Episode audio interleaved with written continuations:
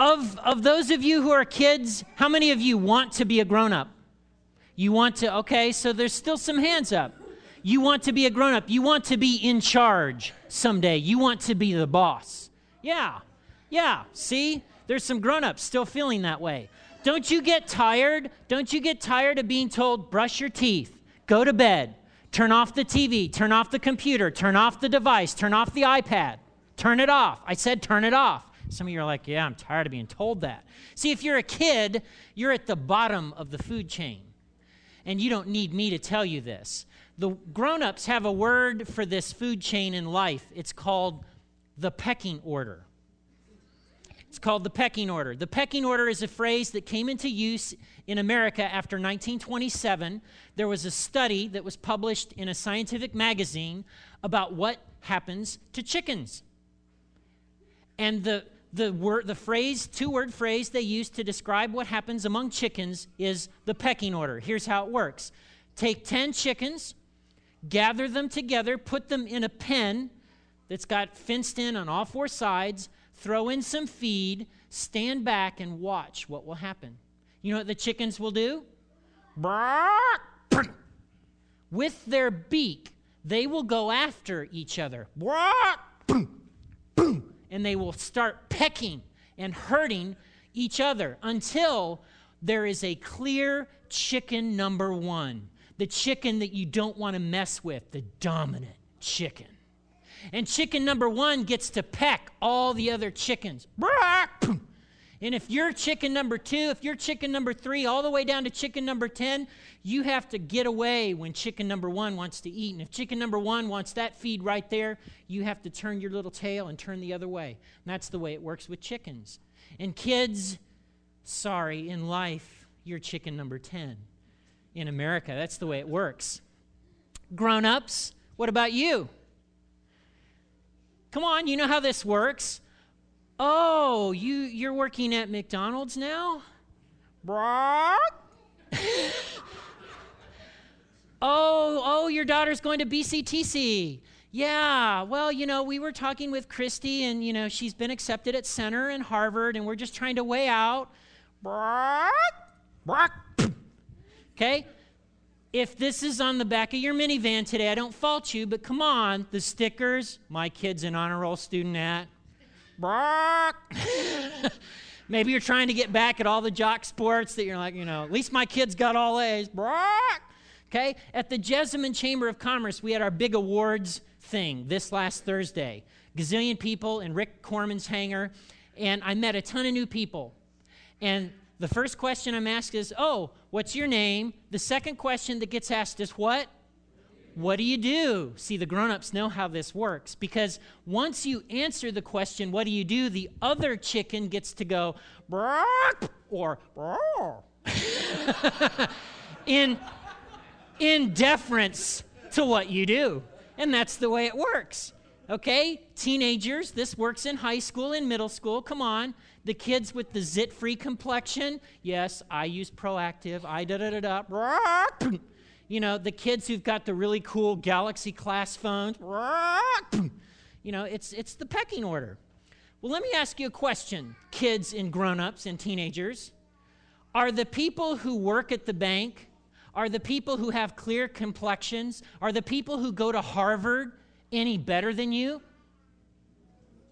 Let me ask that again. I'm not sure you understand the question. Are the people who are the president of the local bank, who are maybe a state senator, who, who've gone to schools like Harvard or UC Berkeley, are these people better than you? That is absolutely revolutionary that you think that. Because in the ancient world, that's not how people thought.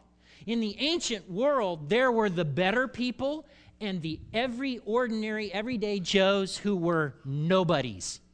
And it was a ladder and it was a pecking order, and the nobodies believed they were nobodies, and the somebodies believed they were somebodies. And I've got some pictures of the Roman class system. In Rome, they believed it. You would have believed it where you were in the, in the social standing. In Rome, there were the patricians, the upper class, and the plebeians. The lower class, everyone else, about 98% of the population. So let's go to the first slide. At the, at the cream of the crop in the upper class were the senators. I've got a real senator in the next slide. There he is. Slightly older. He's done his bit for Caesar and country. And a Roman, a Roman senator would be allowed to have purple, uh, purple piping in his clothing so that everywhere he went, as soon as you saw the purple little streak, you knew, step aside, because that Roman senator could do this to you, and you'd have to take it because you were nobody. The next group were the equestrians.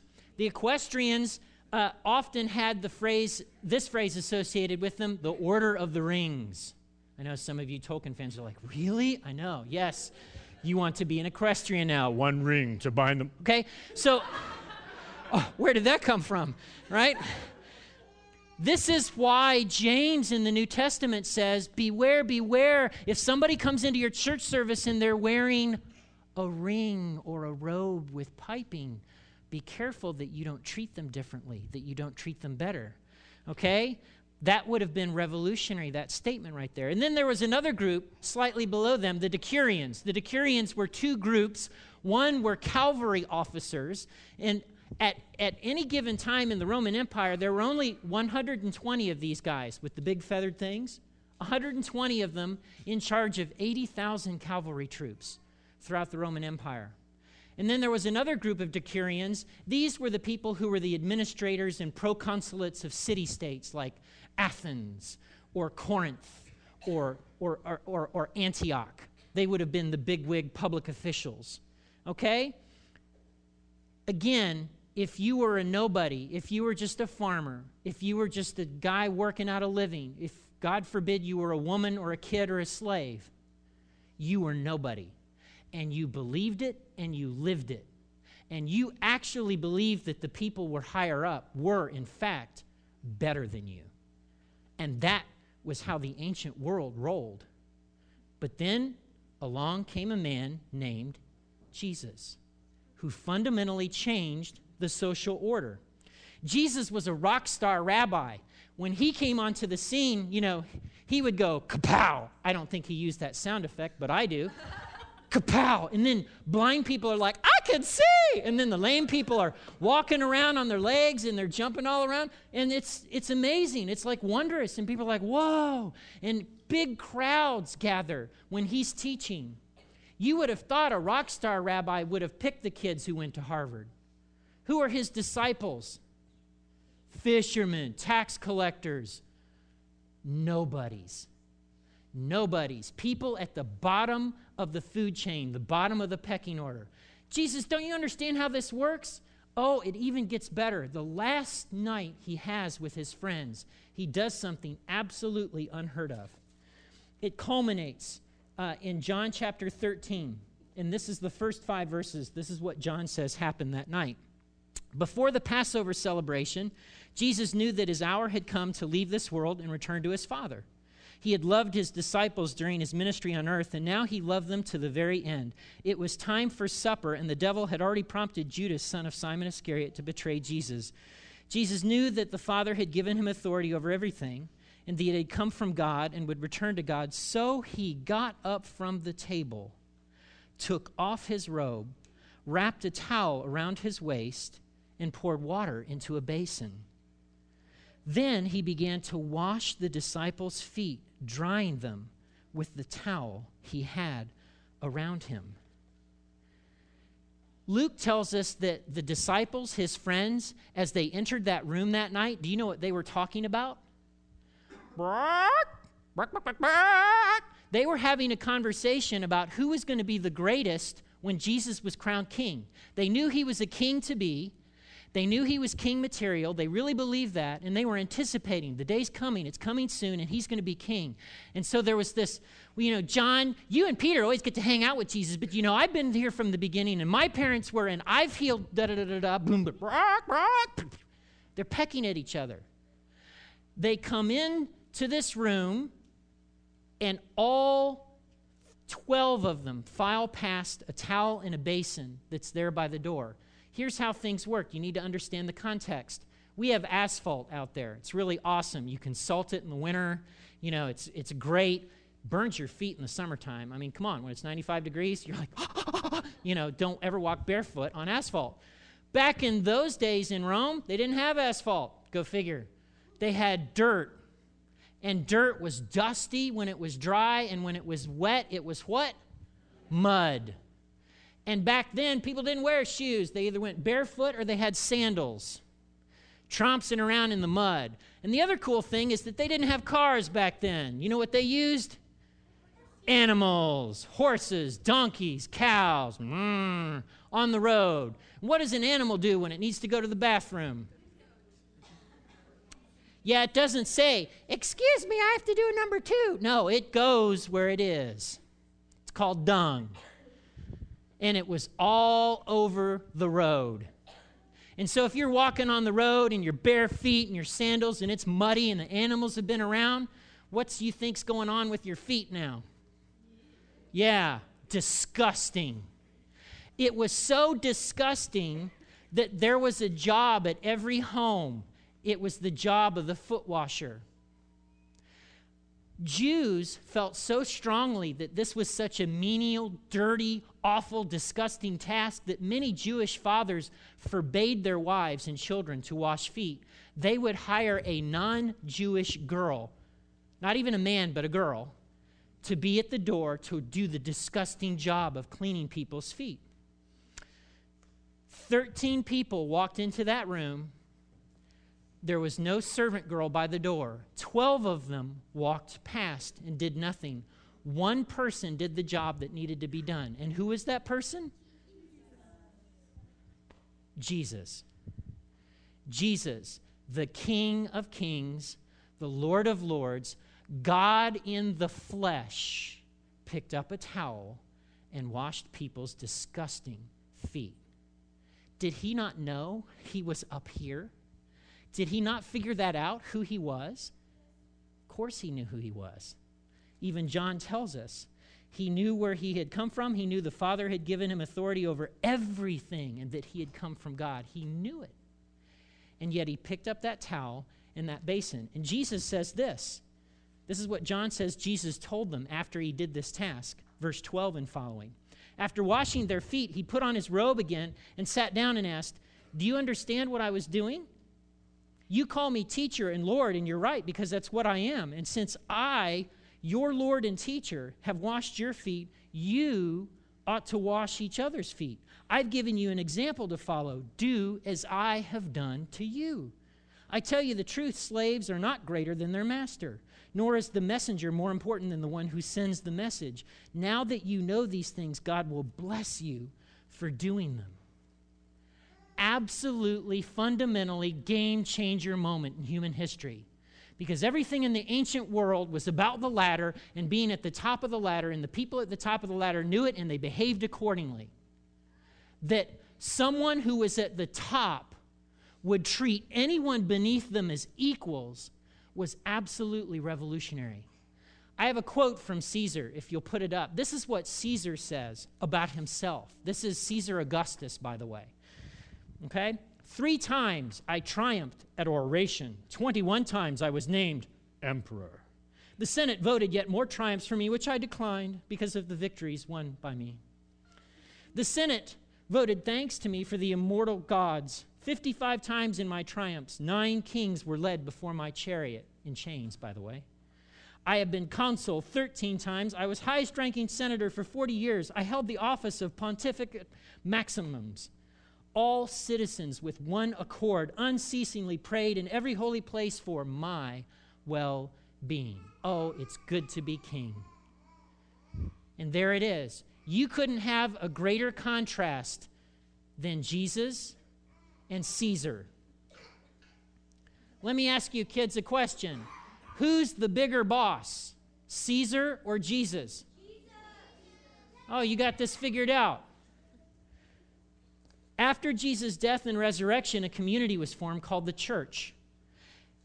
And when they would gather in church meetings, they sat as equals men and women, slave and free, plebeians and patricians. patricians In fact, early on, they practiced foot washing. And it was the custom that if you were a wealthy person, if you were a person of means, if you had color striping or a ring, you would be the one to don the towel and basin, and you would make sure that you washed the feet of slaves in that church meeting. They turned the world upside down. This was new, this was revolutionary, and this was all Jesus. In a word, humility. You don't see humility as something to be aspired to until Jesus comes along. In the ancient world, in all cultures, humility was something that was despised. In fact, uh, Macquarie University concludes this in a study they did on it. The modern Western fondness for humility almost certainly derives from, a peculiar, from the peculiar impact on Europe of the Judeo Christian worldview. Jesus did that. The idea that people higher up are no better than you, that's a Christian idea. It's rooted in the actions and teachings of Jesus. So if you're here today and you're a grown up, and you've had some interfacings with church where there's been like politics and power broking, and people have uttered this phrase, well, you know, the people with the purse strings want dot, dot, dot. If you've heard that and it's made you grumpy at church, bing, you're dead on the money for being grumpy because you know what? That behavior isn't Christian behavior. That's the way Rome rolls, that's the way the world works. If you're a kid when grown-ups dismiss you as unimportant, when they communicate to you as a kid, you're not worth listening to. You're just a kid. Chicken number 10. That's not a Christian behavior. That's the way of Rome. It's the way of the world. So let me ask some questions in light of this passage, in light of what Jesus did. My first question is this How do you treat those beneath you in the pecking order? If you're a husband, how do you treat your wife on an ongoing basis?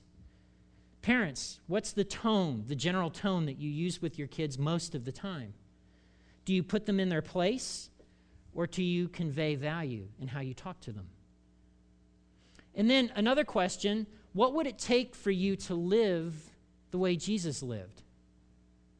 What would it take to just embrace a towel and basin when those moments come along? How would you need to see people differently? What would you need to get over on the inside in order to be able to do it? And then lastly, how's your confidence level?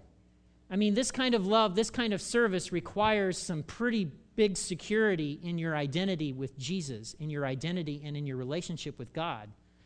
If there's insecurity in there, you're going to shun the towel and basin and run from it. So, what scares you? What are you afraid of? I challenge you this afternoon to go online and Google a young man named Jason McElwain. Jason was the autistic water boy and team manager for a basketball team of the Athena High School in Rochester, New York. Jason is, has autism, and he kind of talks like this, okay? That's Jason. In ancient Rome, Jason would have been chicken number what?